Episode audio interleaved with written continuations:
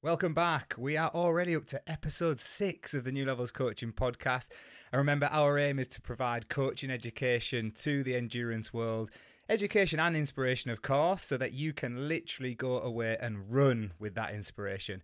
This week, I'm joined by my good friend and also now work colleague, Dr Matt Long. Welcome, Matt. Thank you for having me. Absolute pleasure, Matt. For those of you who aren't aware, Matt is actually a lecturer at Loughborough University, and that's where he's come from just now. But he has a number of talents. We are delighted to have him as part of our team at New Levels Coaching. He is an athletics coach. He's also a coach education officer. Is that the correct term, Matt? Yeah, coach development tutor now, or coach tutor it was. Yeah, tutor developer. Perfect. I can't keep up to date with all these terminology changes that they come in. But Matt has educated me on my coach journey, and likewise, we go back and forward. As I mentioned, he's a doctor as well. Criminology, is it, Matt? Criminology and sociology is my background, and hopefully we can bring a little bit of that to play in our coach education chat today, Lewis. Hopefully, but don't be arresting me. And also he does a lot of written articles as well for the likes of Athletics Weekly, Fast Running. So you may have seen or come across some of Matt's articles online or on social media, which are absolutely fascinating. He's a team manager for Team England Masters, most recently at the Chester Marathon. So that those of you who are in the Masters scene, you may well recognise Matt, particularly if you're tuning in on YouTube. He is very much a man of many talents, and we are delighted to have you at New Levels Coaching, Matt. And I'm also delighted that you're joining me for this week's episode. Well, thank you for making me feel valued. And first met you at a Steve Cram running camp, as I recall, and I think we worked together. I learnt from you, and we built a little bit of a writing relationship. I think we wrote a couple of articles for Athletics Weekly and the British Milers Club journal, which I was involved in at the time. So great to actually end up working with you. Totally unexpected, but you really have helped my journey here at Loughborough. Amazing. Well, I remember that camp well. Do you know what I remember most about it?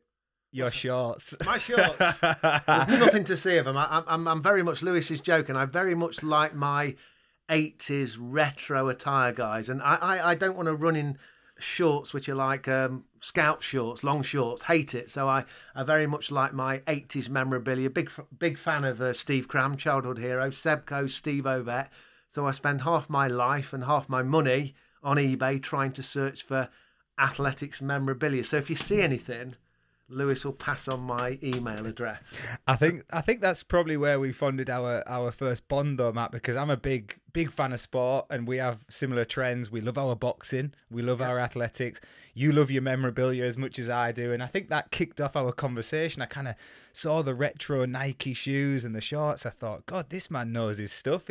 He's into the retro side of things, and we built that relationship at the Steve Cram camp, and that's evolved over the years, and we now work together at Loughborough Uni as well. You help out with the group that I formed here a few years ago, and I know you sometimes say, oh, I'm an assistant coach, but I don't view it that way. I see us working together as a team. And like I say, we're now working together at New Levels Coaching too.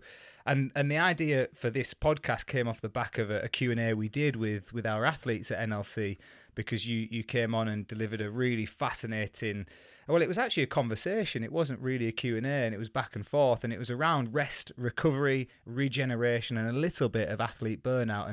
And I guess that's where I want to kick off today, is looking at the importance of rest and recovery, because we're at a period of time right now where there's a lot of big goals around, and people are taking on big challenges, and we're right in the middle of that autumn marathon season, as you will know, as you were at Chester a few weeks ago. And I think a lot of people who will be listening here to us will be thinking, well, what do I do after I've had a big challenge? What should I do? And I think we are open to discussions on this, but I often see people fall into the trap of just going straight back into training and thinking, what's next? And I guess that's where I want to kick us off, Matt, is when people are going towards those big challenges, is it important to include rest and recovery off the back of it? How do you view that? I think it is, and I think before we go into the sports science of this, Lewis, we need a little bit of social science. And you alluded to the fact that I'm a social scientist, a sociologist. There's a very famous sociologist, one of the founding fathers, called Max Weber, who wrote or introduced a concept which you may or may not have heard of, called the Protestant work ethic. and it informs much of our culture in Western life, which means that we're taught to be self-reliant, we're taught to be industrious, we're rightly taught to be hard-working. We sometimes see rest and sleep as sinful in a way, and Weber wrote a lot about this as a sociologist. So I think that that frames the context in which many people that choose to pursue athletics as a leisure pursuit often approach the sport. It's almost seen to be rest is an add-on. It's not a nice thing to do. It's not something we like to do. We're taught to be industrious. We're taught to be productive. We're taught to be hardworking. So I do think that that is important context, because I think our sport, like many sports, but particularly our sport, does attract a certain personality type who has to be up early in the morning, who has to be seen to be industrious, who has to be seen to be hardworking. So that's a natural pressure to go against rest and regeneration. I also think that it's a symptomatic of a postmodern society, in that nowadays social media is omnipresent. We can't escape it. Races are understandably pushed at us. They're pushed in our faces in a way in which they weren't when I was a lad in the 80s. You know, you sought races, you bought Athletics Weekly every Thursday, you looked for road races. So that culture of being in your face and omnipresent and is a real pressure pulling you away from a bodily or psychological desire to rest. And I really do feel that that cultural framing should inform the rest of our chat. It's fascinating. That's where you kick off, Matt, because I would say I personally fall into that category that you've just mentioned around, you know, one of my values as a person is work hard, and we think this is brilliant. You know, the harder that I work, the better results I get, and that, I think that stems for me from my northern background of growing up in that working class culture where you get out of life what you put in, and I associate that with, well, I've got to work hard. You've got to work hard. But I've learned over the years that, particularly through athletics, that isn't always the case, and actually working hard can often result in problems too.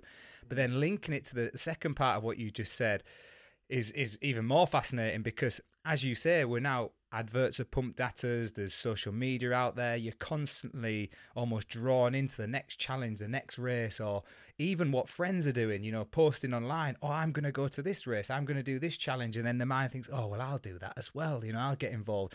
So there's almost now, the opportunities are similar, but you notice them more, and there is a real kind of, I guess there's a real clash from my perspective, is I want my athletes to be sociable and I want them to be enjoying these races. Mm. But I also know that doing too many can often result in problems down the line. Absolutely. And I think more specifically when we talk about the omnipresence of social media, I think there's two things, the Strava culture, and which isn't wrong, by the way. Strava is a great tool, as is all technology. But also Power of 10. And I'll tell you an interesting cultural example is I remember once speaking to Jenny Meadows, who, of course, won a world bronze medal, I think, back in 2009 over 800 metres. And Jenny was a successful teenage athlete. I believe she was an English school's 800-metre champion at the age of 14 in mid-90s, around about 1995. And she once said to me, Matt, I wouldn't be here giving this talk today as a world bronze medalist, I think she was European indoor champion, had Power of 10 existed. And I said, why? And she said, too much pressure, too much omnipresence.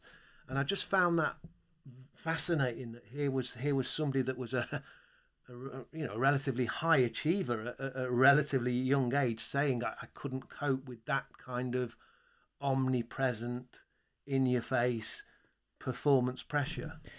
That is really interesting, because I talk a lot about that to the athletes I coach here at university. And in some ways, I think they're fortunate that they have social media, because people can now promote themselves, and that can lead to sponsorships at the top end, like Absolutely. Real top end, you know, Jenny Meadows' level. And some people utilize that really well to get sponsorship deals and partnerships that maybe weren't available back in the day. And that's allowing them to become these full-time athletes. But on the other side of that coin, you know, we've got people at any level that get dragged into social media, and Gemma calls it, Gemma, my wife, of course, who you know very well. Gemma says comparison is the thief of joy. You know, sometimes comparing yourself on social media and looking at what other people do and what other people have. And often it's not reality as well. People often post their best things and not everything. And that's what we see on Strava. Sometimes people post what they want to be seen and not everything. And it doesn't tell the whole story. And people start comparing things to other people where we didn't really have that even when I was younger. I'm not as old as you, quite as old as you, Matt, yeah, but even in the 90s and when I came to Loughborough University, I remember getting my first Polar watch from John Nuttall's group. We did a trial with Polar and they're saying, oh, we're going to start to track pace. And that was, you know, revolutionary, not being heard of at that time when Garmin and Polar started doing that. But in some ways it's brilliant. We have all this data, but in other words, it's made things really tricky, hasn't it? It certainly has, and again, it's the kind of danger of technology and being guided by technology. It's a little bit like the debate about artificial intelligence. It's a great tool, but don't let it become our master. Spoke to an athlete that I work with the other day that basically said, "I've just looked at my watch and it's telling me I need a rest day," and that to me is a little bit dangerous, to allow technology to become your master. Why? Because I think the major cultural problem I see with athletes that I work with today is that the technology leads towards quantification, and therefore everything is to split. And the issue that I have with athletes is getting them often to regress and run to feel, and that is a real issue that I'm not, you know, to actually say to an athlete, how did it feel? I know what your splits are, I can see your Strava, and that's all important, but how did you feel? And I noticed, being older than you in my 50s, that kind of approach that Ron Hill had. I interviewed the late great Dr Ron Hill that we'll all know, you know, who won European championships and ran in the Olympics at the marathon, who said, I'm a doctor of textile technology, I'm well able to use a computer, but I deliberately record all my runs. This went on for that running streak that he had that went on, 50, 60 years, something ridiculous like that, before he sadly passed a few years ago. But he deliberately kept hard copy diaries, not because he couldn't use technology, because he said to me it encouraged him to write descriptively, qualitatively, about feeling, and that is massively important, and we are losing culturally that kind of process. We are. Well, let's touch on that, because I think that links nicely into that rest. And as you say, Garmin, it told me once I'd just done 26 miles. I'd just done a marathon at an easy pace for me. And it told me I was being unproductive. That's what flashed up on my watch. I mean, where's it getting those stats from? It's crazy. I've just literally ran a marathon. So it shows we shouldn't look at everything on the watch. And yes, it's all relative to the individual, and we can use some data. I'm not saying we shouldn't. Some of it is very helpful, and our coaching is built on it. We analyze the data that we get from people's watches on Final Surge, which links to Garmin, which allows us to do that. So in some ways, it helps us with our coaching when we are coaching the people that we work closely with. However, that term feel, I think, is so important, not just in races where we say learn how to run to feel, because your watch might go all over the shop if it's in built up areas. It's really important to understand how you're feeling and that pace you're operating at. But also when you come out of a race, which is what we're talking about here, and sometimes you can come out of a major race and you can feel on top of the world because you've had a good performance.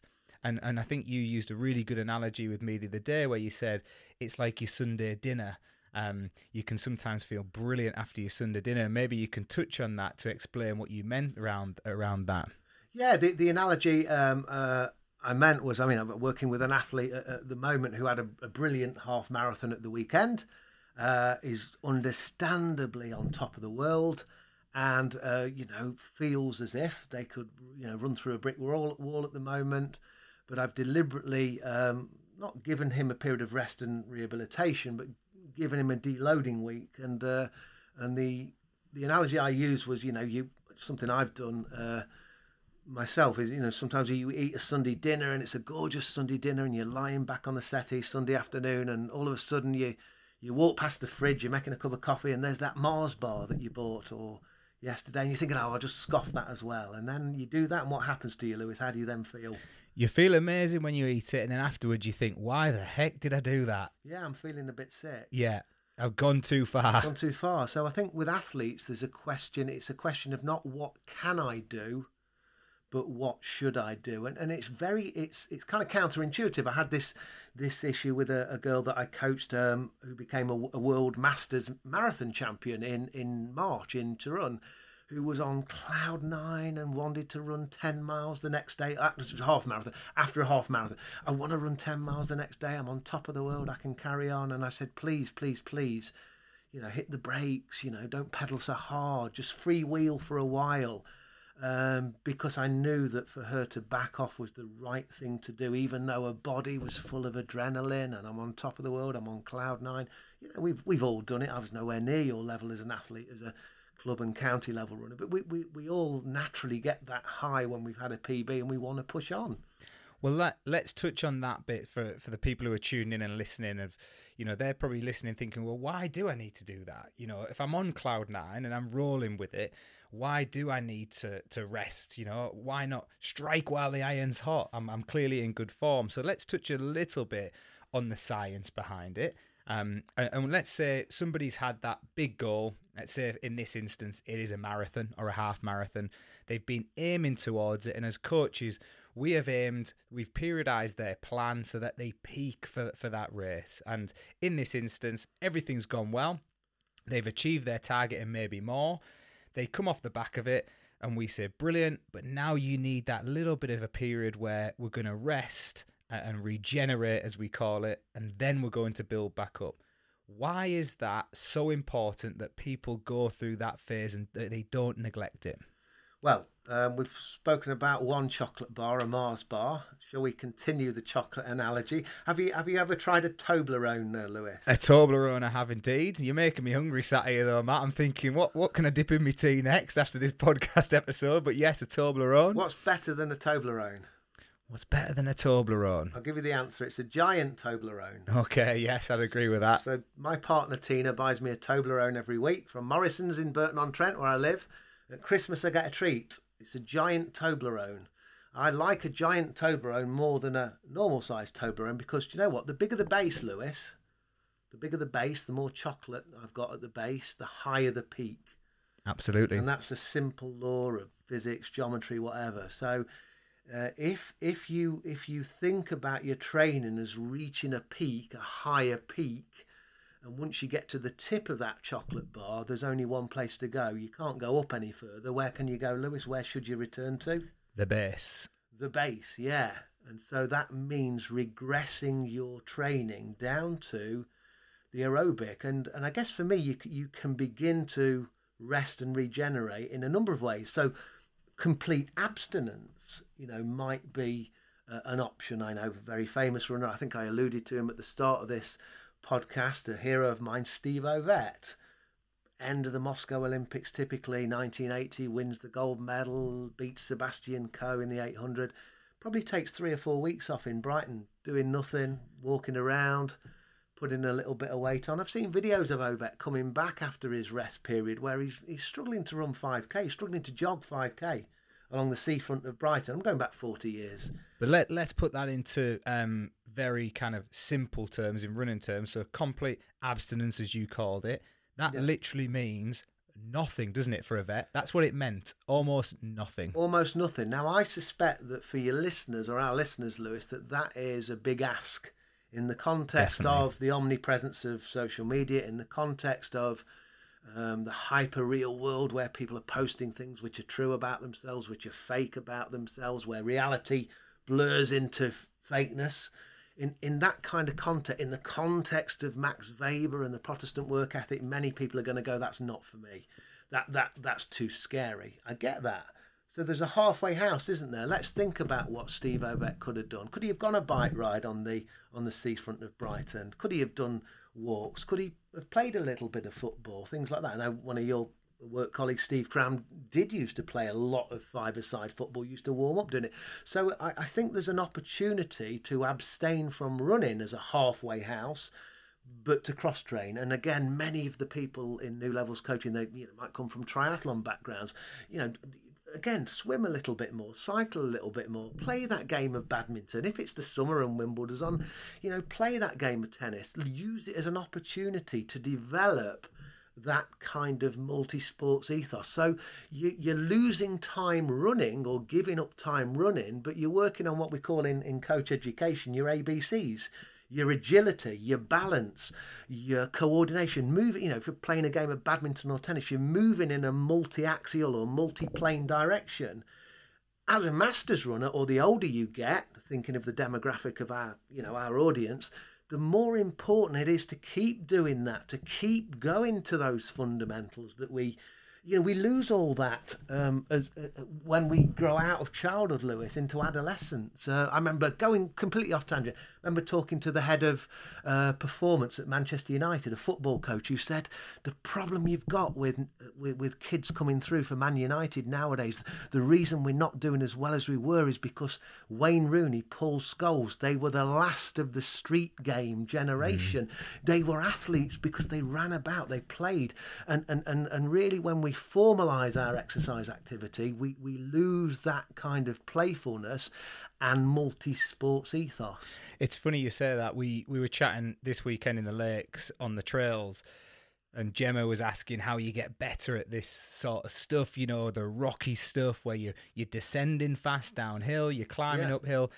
And I said to her, I said, it becomes quite playful. And it goes back to the, if we were a child and we were running down here, we probably didn't overthink it, and we played with it, and we jumped, and we were bounding, and we were leaping, and the things that you used to do as a kid, like hopscotch, some people used to do, or the ABCs that you did in PE at school. And it's interesting you made that football analogy there. Certainly you took observation from what was said from that football coach.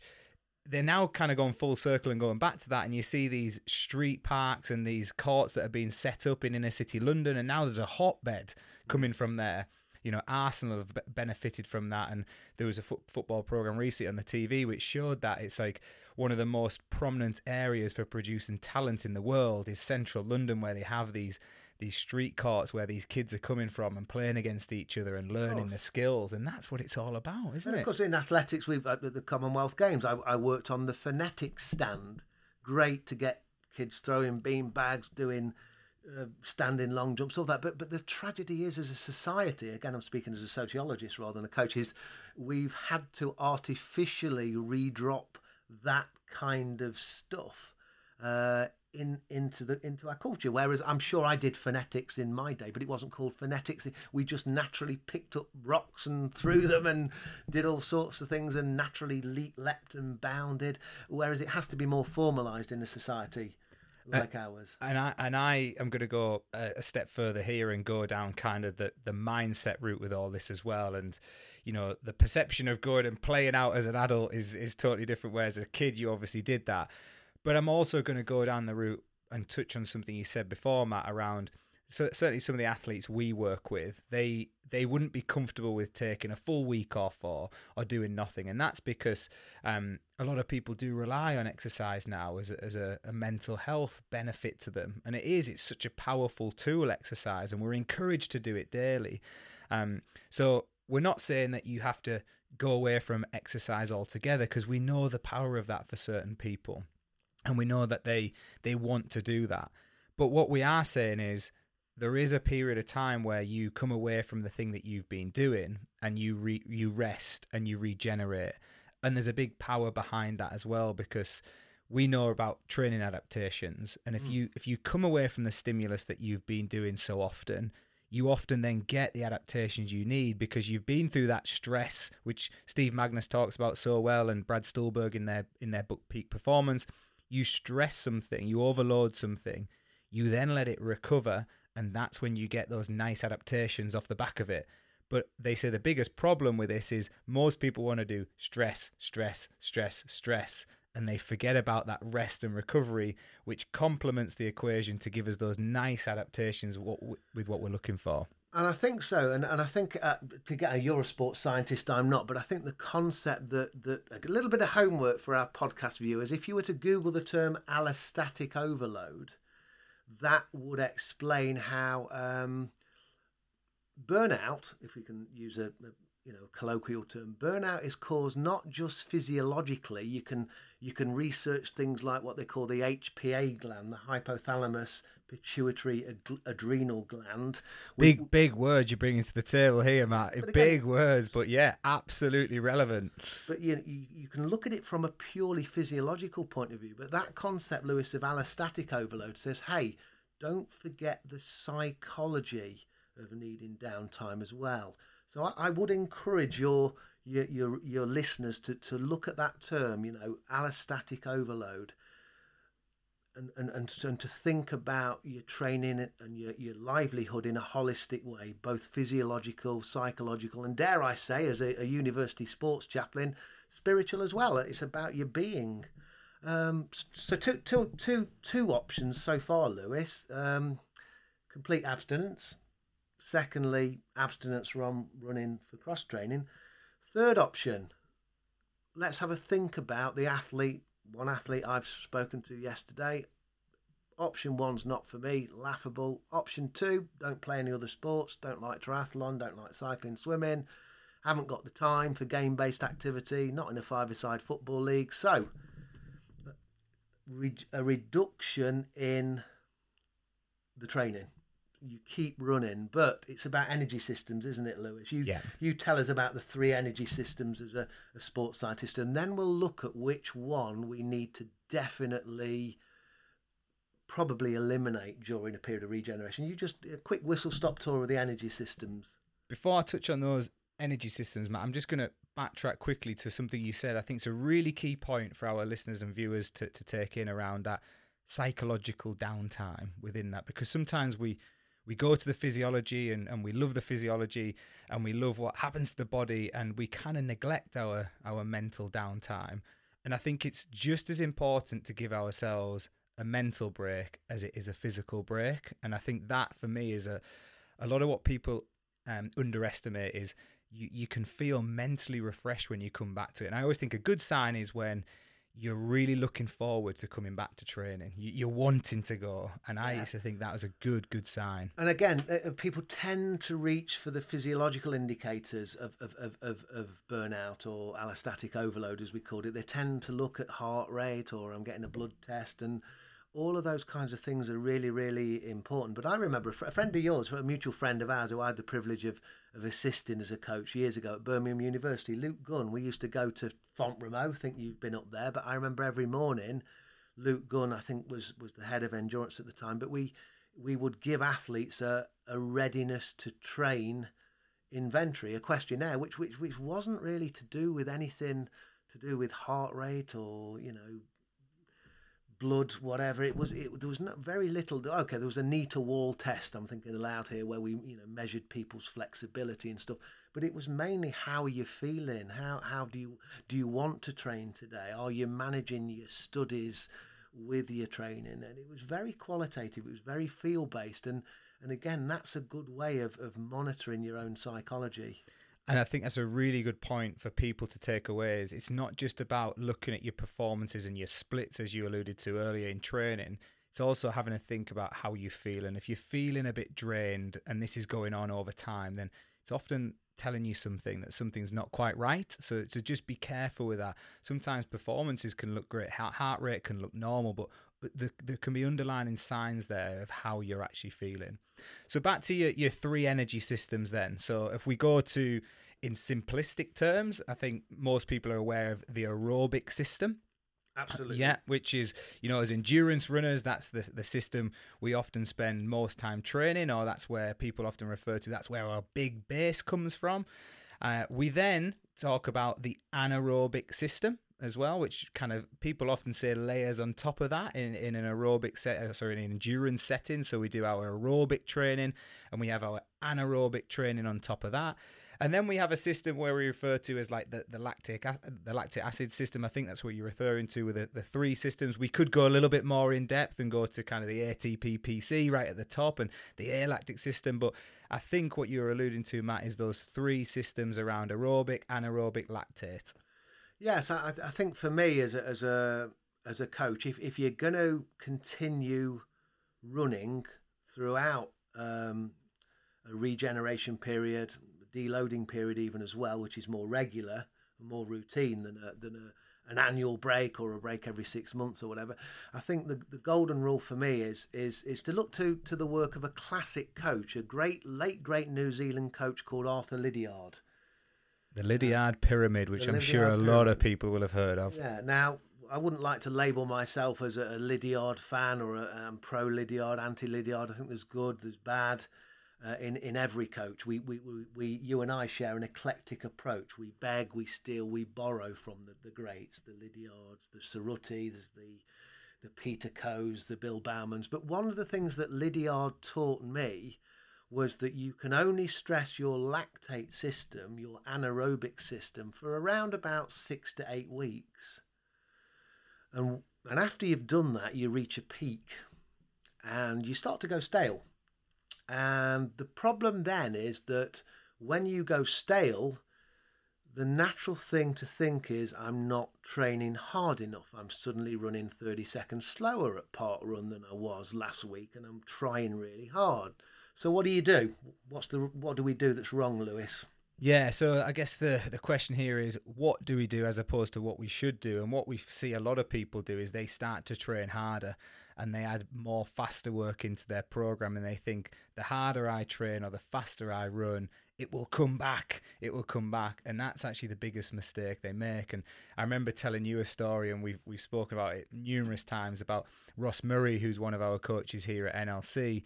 Mid-season, mid-Olympic year, he's got his Olympic qualifier, he's in really good shape, and all of a sudden he just started to come off that peak, as you said. He'd peaked early to get the qualification, but the Olympics in 2012 was still a few months away, because in British terms, what happens is you've got to get the qualification standard early in the summer, kind of May, June time. And as we know from that year in 2012, the Olympics aren't until August time. So absolutely right. You've got a gap. So what did Ross do, and what did his coach do? Well, Craig, his coach at the time, Craig Winwell, had the genius idea, and I believe Nick Bedard had a little bit of input on this too. They said, look, let's go back to the aerobic work. Let's step away from the anaerobic work. Let's step away from that real high-end intense speed work. And let's go and bank some tempo runs, some threshold runs, some steady runs. And also, let's take the pressure off yourself of racing. Let's step away. Stepped away, went and did some tempo runs, slowed things down, went back to a bit of volume, comes out at the Emsley Car Mile and has an absolute stormer. Finishes second, I believe, at the Emsley Car Mile, and is probably his greatest career performance. It shows the importance of just pulling away a little bit. So did we not say a few moments ago, Lewis, we had a little bit of a light-hearted joke about a giant Toblerone? We did. So you're still making me feel hungry. I've got a visual picture of Ross Murray sliding down the chocolate bar to that wide base. Is that what I'm saying? That's exactly it. So he went from that peak, and he very much was at a peak as well. Fastest he's ever ran by, quite some margin. Set a BMC record in the process of doing that. And then he was just like, I refer it, the Toblerone's a really good analogy, because it's shaped like a mountain peak, isn't it, this pyramid. And I see it as, and again, I'm going to refer back to Gemma here. When Gemma climbed Kilimanjaro, the guide, the Sherpa who was helping them get to the top, to acclimatise as they were going, he was saying, we're going to go up a little bit, and then we're going to walk a little bit further than everybody else is doing. But what I'm going to do is I'm going to walk you up further, and then we're going to come back down the mountain. So we're then going to rest, recover overnight, and we'll acclimatise the next little bit. And I visualised that with exactly what you're saying with Ross. He just went up to that peak, but he just needed to come back down a little bit before then going back up. Yeah, can I bring in a couple of... I think these visual analogies, fun though they are useful. I do believe that the imagery is a good way of coaching athletes. So I'm going to give you two analogies here, or two stories, and the first one is, I remember at the age of 14, I think it was the summer of 1985, going away to Scarborough on holiday, family holiday. I wasn't even born then, Matt, so you throw me back, but I have done many a holiday in Scarborough, so I know exactly where you are. And many of the people listening in will know of Scarborough, have visited Scarborough, and there's quite a famous hotel on the seafront called the Grand Hotel. Absolutely. And I remember being 14 years of age, and I think it's got something like 153 steps, which take you from the seafront, the beach, basically, up to the hotel. And I was in shape at the time. I was 14 years old. I was a club and I think county level runner. I was in pretty good shape and, you know, feeling inspired. And every day... I'm visualising this as you're talking. It's brilliant. Keep going. My visuals, I'm picturing Matt Long in Scarborough. Love it. Every day I used to say to my old man, I said, I'm going to run up them steps, all of them, and I'm going to get to the top. And we were there for 7 days. And you know what? I'm ashamed to say I never did it. I had to stop. I got out of breath going up them steps. But... never one to give up. Last year, I went back to Scarborough as a slightly overweight, out of condition, recreational park runner that I am. And I said to my partner, I'm 52 years of age. I couldn't do this when I was 14. I'm going to run up them steps. I'm going to do it this time. And you know what? 2.5 minutes later, I'm stood at the top like Rocky. Rocky style. I've done it. Do you know why I did it? How come I'm far fitter at the age of 14 than I was at 52. How come I ran up all those steps? There's a trick in this. Do you want me to tell you? I'm going to have a couple of guesses. I think as an older, mature athlete, you'll be better at pacing yourself up those steps. A little bit, yeah. You have got years of aerobic development behind you now. Yeah. And you also have the technical awareness of how to run up them. The other one I'm going to throw in there, have they decreased the amount of steps that are there? No, you're overcomplicating it. There were the same amount of steps as there were in 1985. But if you can visualise those steps, what happened was you've got 10 steps, then it levels off. 10 steps, then it levels off. 10 steps, then it levels off. So what I haven't told you is I ran all 153 steps, but I walked.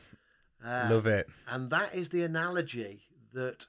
You know, as a coach educator, we talk about the concept of progressive overload, and people tend to understand the notion of overload, that the fact that you have to do more and more to get better. Peter Coe, coach of Sebastian Coe, our chancellor at Loughborough University, two-time Olympic champion, once famously said, "Athletes that train the same stay the same." So we know that overload is important, but what people forget is it has to be progressive. Those steps and the leveling off after every 10 steps, Lewis, made it progressive overload. You know, if I was a particularly vain individual that wanted a suntan, and this is not we're not encouraging the listeners to go on a sunbed, but I go on a sunbed. Not in Scarborough anyway. Yeah. So I go on a sunbed for 10 minutes today, Lewis, and then I say, well, 15 minutes tomorrow and 25 minutes on Saturday. What's going to happen very quickly to my skin? You're going to get red or tanned. Okay, not that we're here to advocate sunbeds. That's not absolutely what we're doing. But give me then, Lewis, a progressive overload way of me getting a suntan.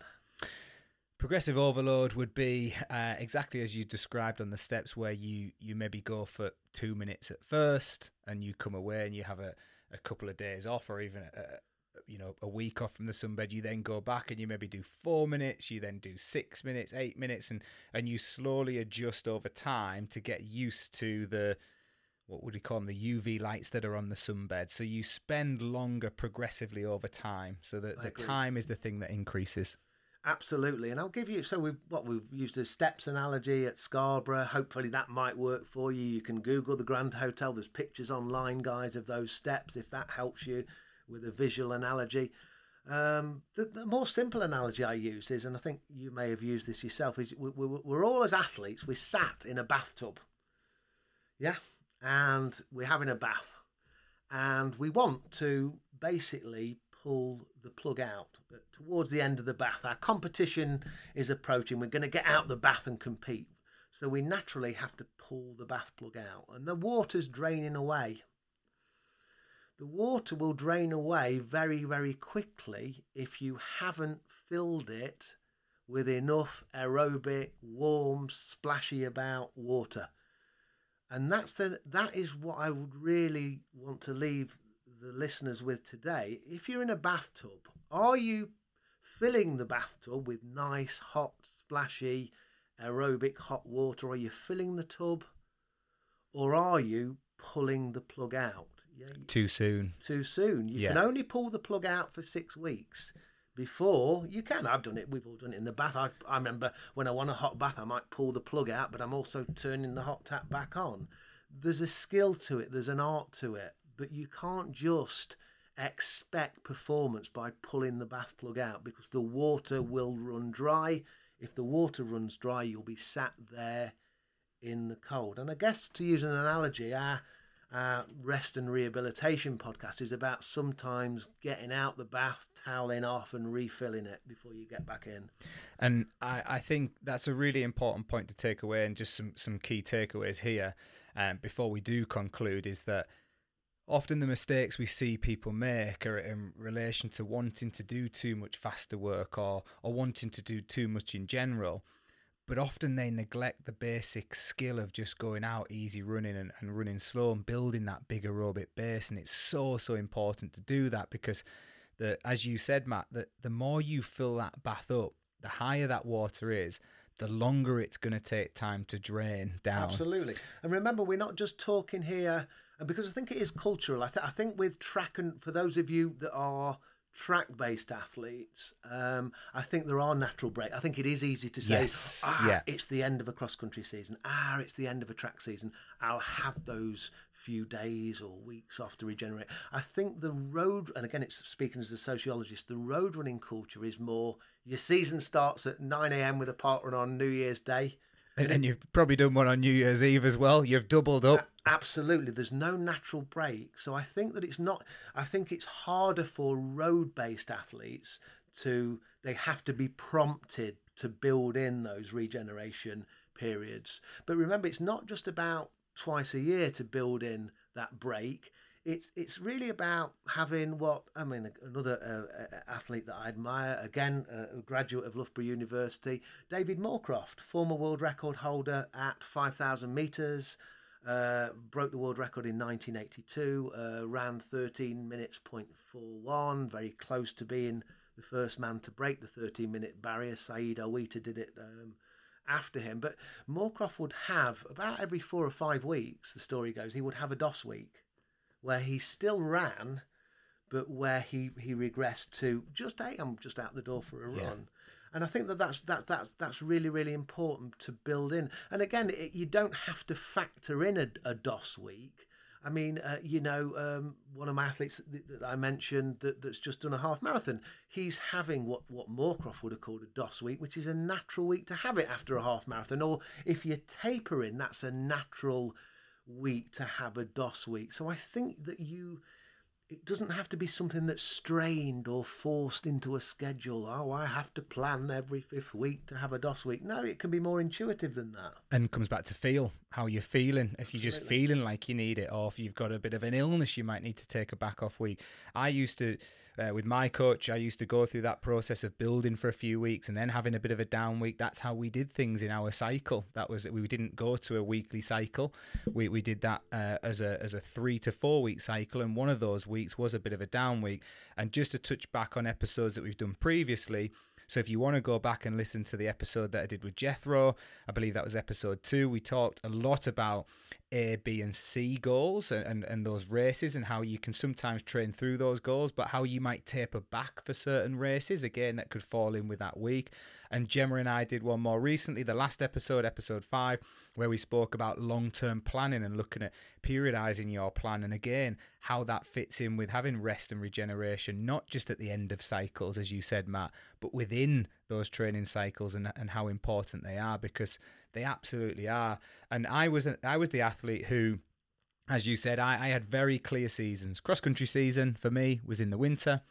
Indoor season was a big one for me. That ran from kind of end of December all the way through to March. And then again, I'd have a bit of a break. And then it was track. And you're absolutely right. It was distinguished breaks within my year that were programmed into my mind. What I find difficult as a coach is, you're absolutely right, the road running scene, or there's so much variety now that people can even go from the road to the trails and vice versa, and they constantly want to keep going, which in some ways is admirable. It comes back, I'm going to go full circle here, right the way back to what you said at the start. It's sometimes ingrained in us from a social perspective, and we just want to do more, that hard working ethos. But what I would encourage, and I think the message from both of us is clear, Matt, is don't always see more as being better. Don't be afraid to take your foot off the gas, as you quite rightly said earlier, don't be afraid to take that break off and just say, you know what, I'm just going to rest and recover here and give myself time, because what we see collectively as coaches is people then perform better when they do that in the races that they're targeting, rather than targeting everything every single week. Absolutely. They can start to distinguish where their goals actually are. Great message. And Lewis, you're a sports scientist, I'm a sociologist. I think as a fun way of concluding, I think I would, as a sociology lecturer, I would give you a 2-2 today on your sociology. A Desmond 2-2, as we call it. I want you as a sports sciencey bod to rate me as a sociologist. You know, what would you give me for sports science today? Because I did use that big... What did I say? You did, no, you're definitely in a 2-1, yeah. I've been practising in the mirror all morning. Yeah, absolutely, 2-1. What would you give me a 2-1? 2-1, 2-1. Fantastic. You would do. I'm going to have to raise my game, though, and come back with a bit more to get up to that first and those distinction levels. Well, that brings it to a wrap for this week. We hope you've enjoyed it. As I said, Matt is one of the coaches at New Levels Coaching. I think there's a misconception in the coaching world that you have to be an elite athlete to be coached by people. That isn't the case. We help runners of all abilities, and we help triathletes of all abilities to find their potential. All we're looking for from people is that they want to work on themselves to be better, and we help them with that performance. So if you're thinking about coaching, or if you're sat there thinking, coach isn't for me, I'm not an elite athlete, honestly, you don't fall into that category. We help people of all abilities, as I say, to find their personal best, as we like to call it. So if you want to find out more about our coaching, head over to newlevelscoaching.co.uk. If you want to follow us on social media, that's also great. Likewise, if you have any questions off the back of today's episode, Matt and I are always prepared to answer them, so send them in and we'll happily answer them. And if you could leave us a review, that'd be fantastic. If you've watched on YouTube, I hope you've enjoyed us being back in the granny flat, because we've been away for a few weeks. And I just want to say big thank you to Matt. Thank you for inviting me. I've thoroughly enjoyed it and always learned something myself. I feel like we've got part 2 somewhere down the line as well, haven't we? We could go a lot deeper with a lot of those topics, but obviously conscious of time, and Matt's got to get back to his day job lecturing at the university. So thanks again, Matt. Really appreciate it. Hope you've all enjoyed it, listeners. As always, train well, race well, and also don't forget to rest well. See you all again very soon.